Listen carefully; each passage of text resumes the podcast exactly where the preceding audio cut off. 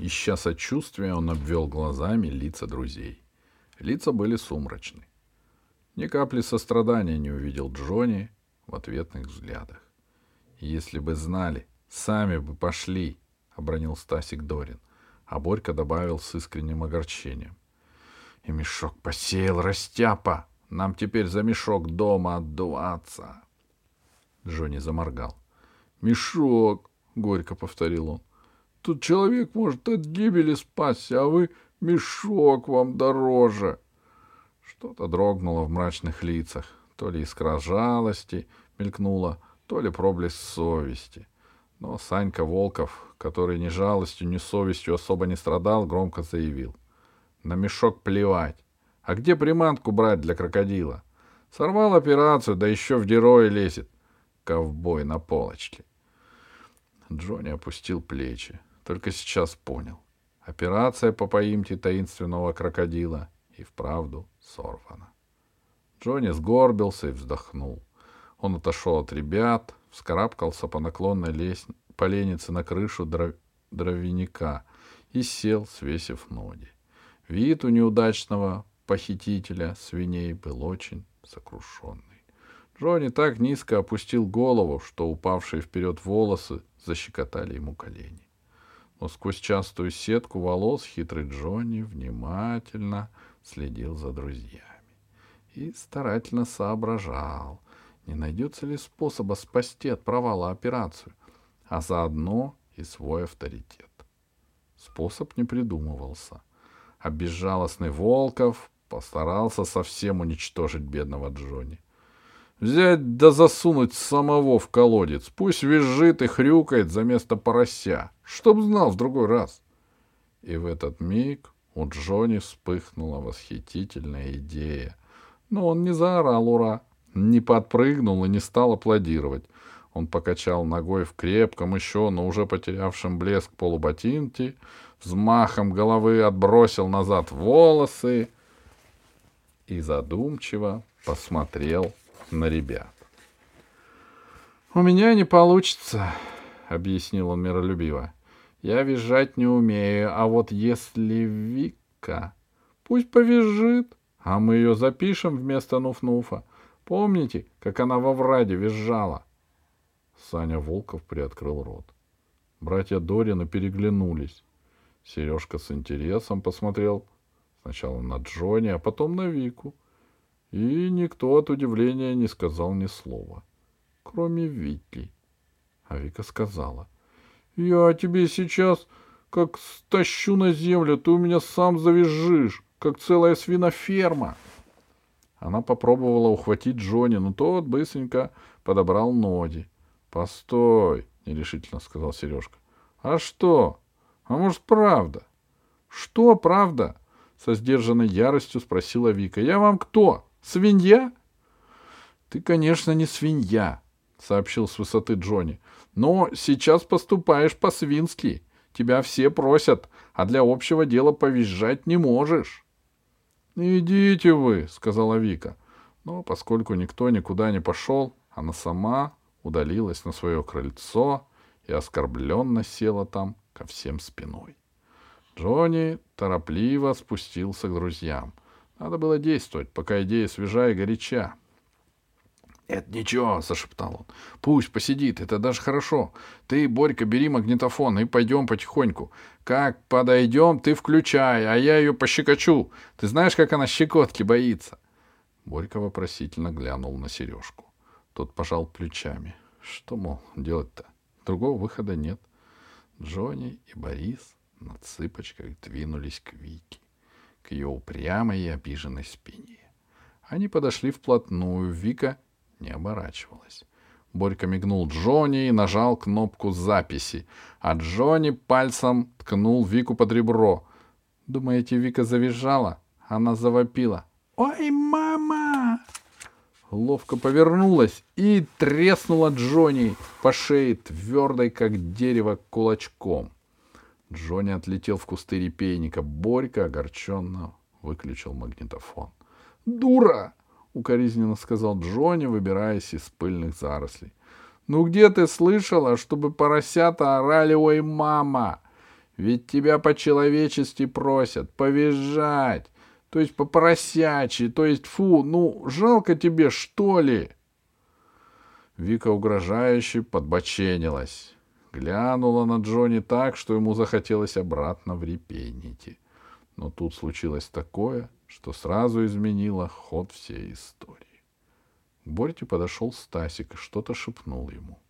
Потом он встал перед Викой и негромко, но отчетливо сказал «Лягушка» и поднял к Витиному носу растопыренную ладонь. На ладони прыгало что-то зеленое и мокро-блестящее. Виск, раздавшийся в тот же миг, превзошел все ожидания. Он был длинный и такой пронзительный, что зачесалось в ушах. Дорины присели, Сережка зажмурился, Джонни прижал к ушам ладони, а Саня Волков сказал «Вот это да, вот это да!» — повторил он, когда Вика наконец замолчала. «Как в цирке!» «Не бойся, это не настоящая лягушка», — объяснил Витя Стасик. «Я ее из подорожника сделал».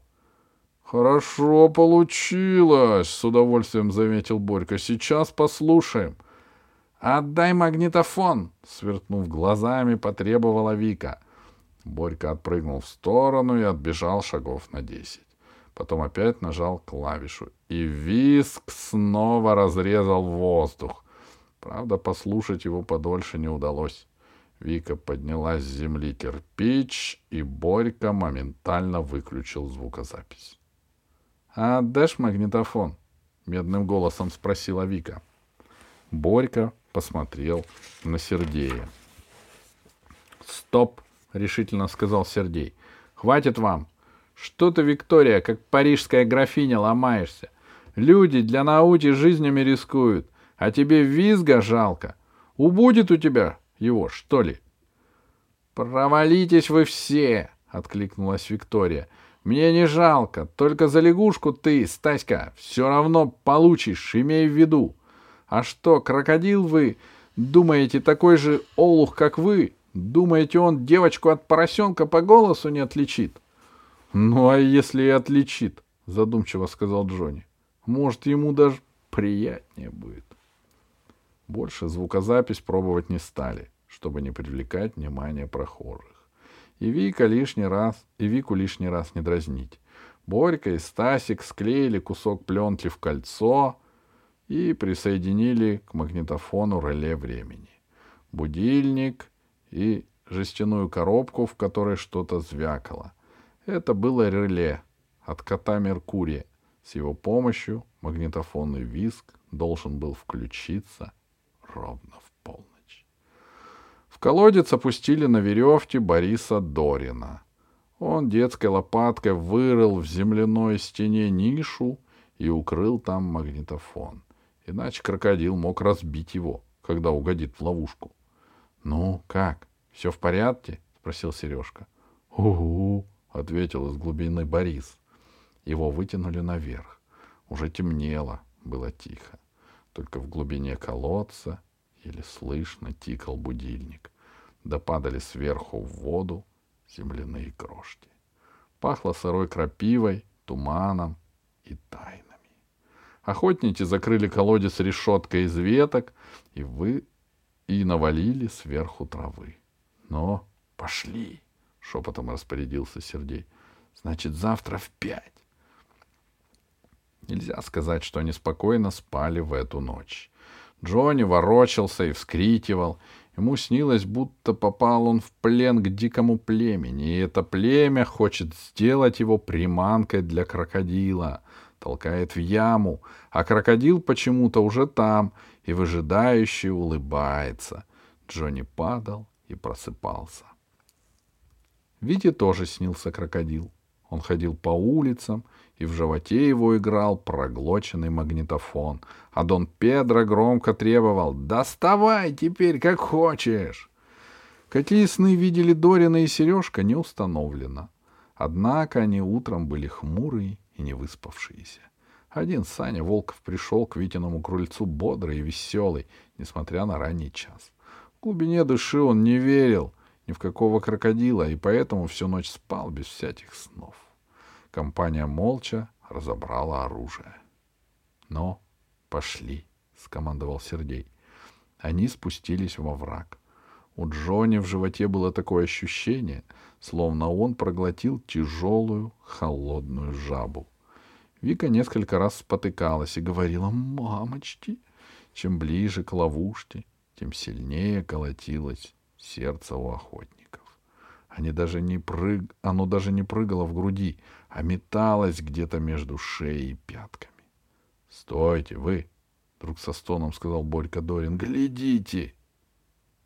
Мастеровка была провалена. — Слушайте! — замирая, прошептала Вика. В колодце что-то возилось и булькало. Охотники встали на четвереньки. Так, на четвереньках они подобрались к ловушке и заглянули в глубину. Там было темно, и там стало тихо. Сережка взял фонарик и направил вниз луч. То, что увидели охотники за крокодилом, было ужасно.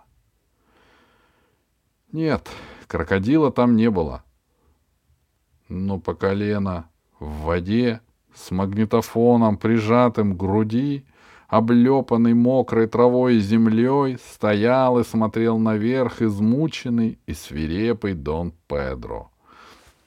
С испуга Сережка выключил фонарик. «Так», — донесся из глубины хриплый голос, — «поиграли? А ну давайте веревку!»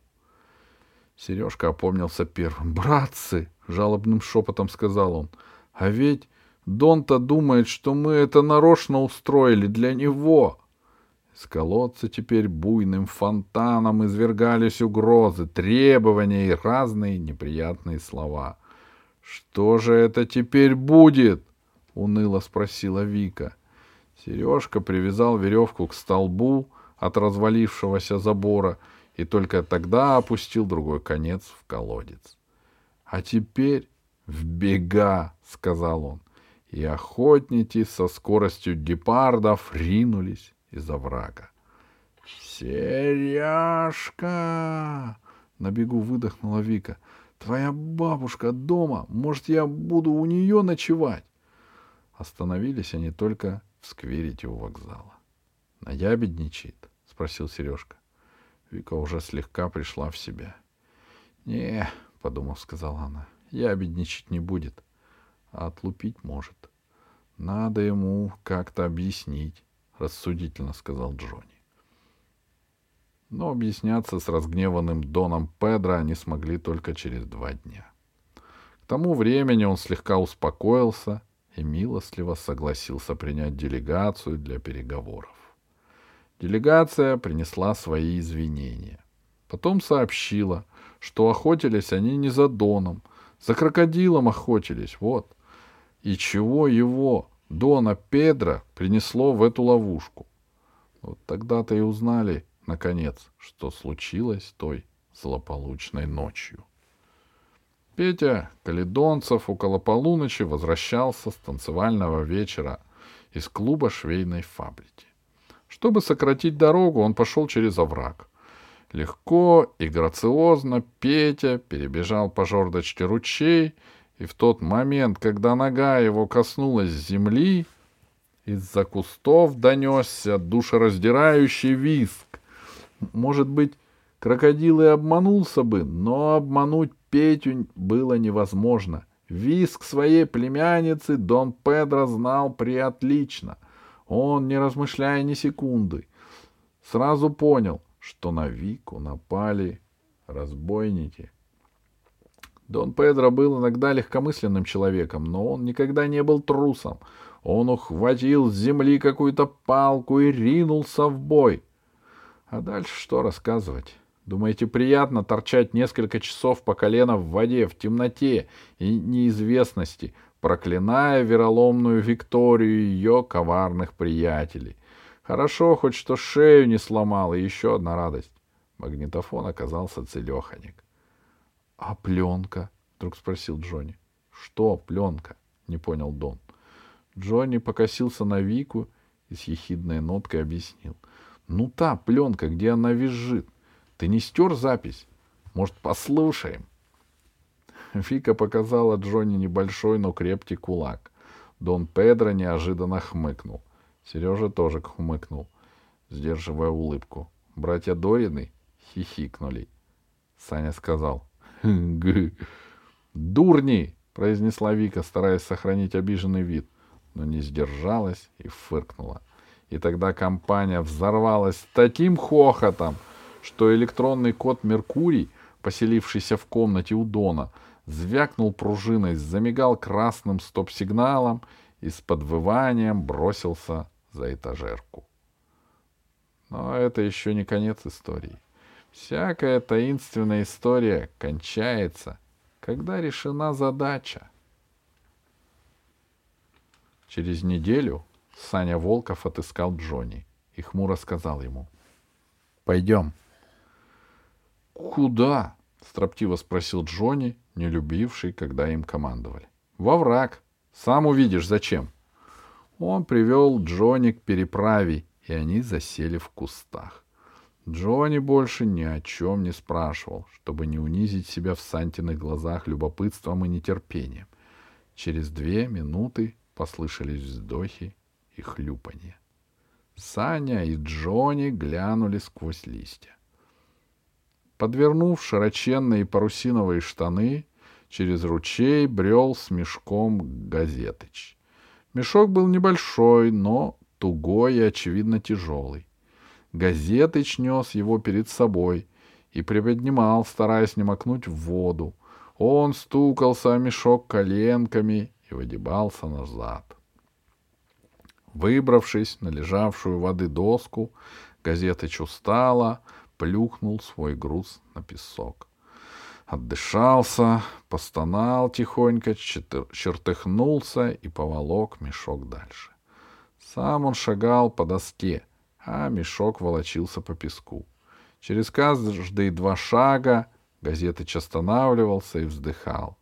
Наконец он подтащил свою ношу к зарослям черемухи, от которых начинался жиденький деревянный тротуарчик.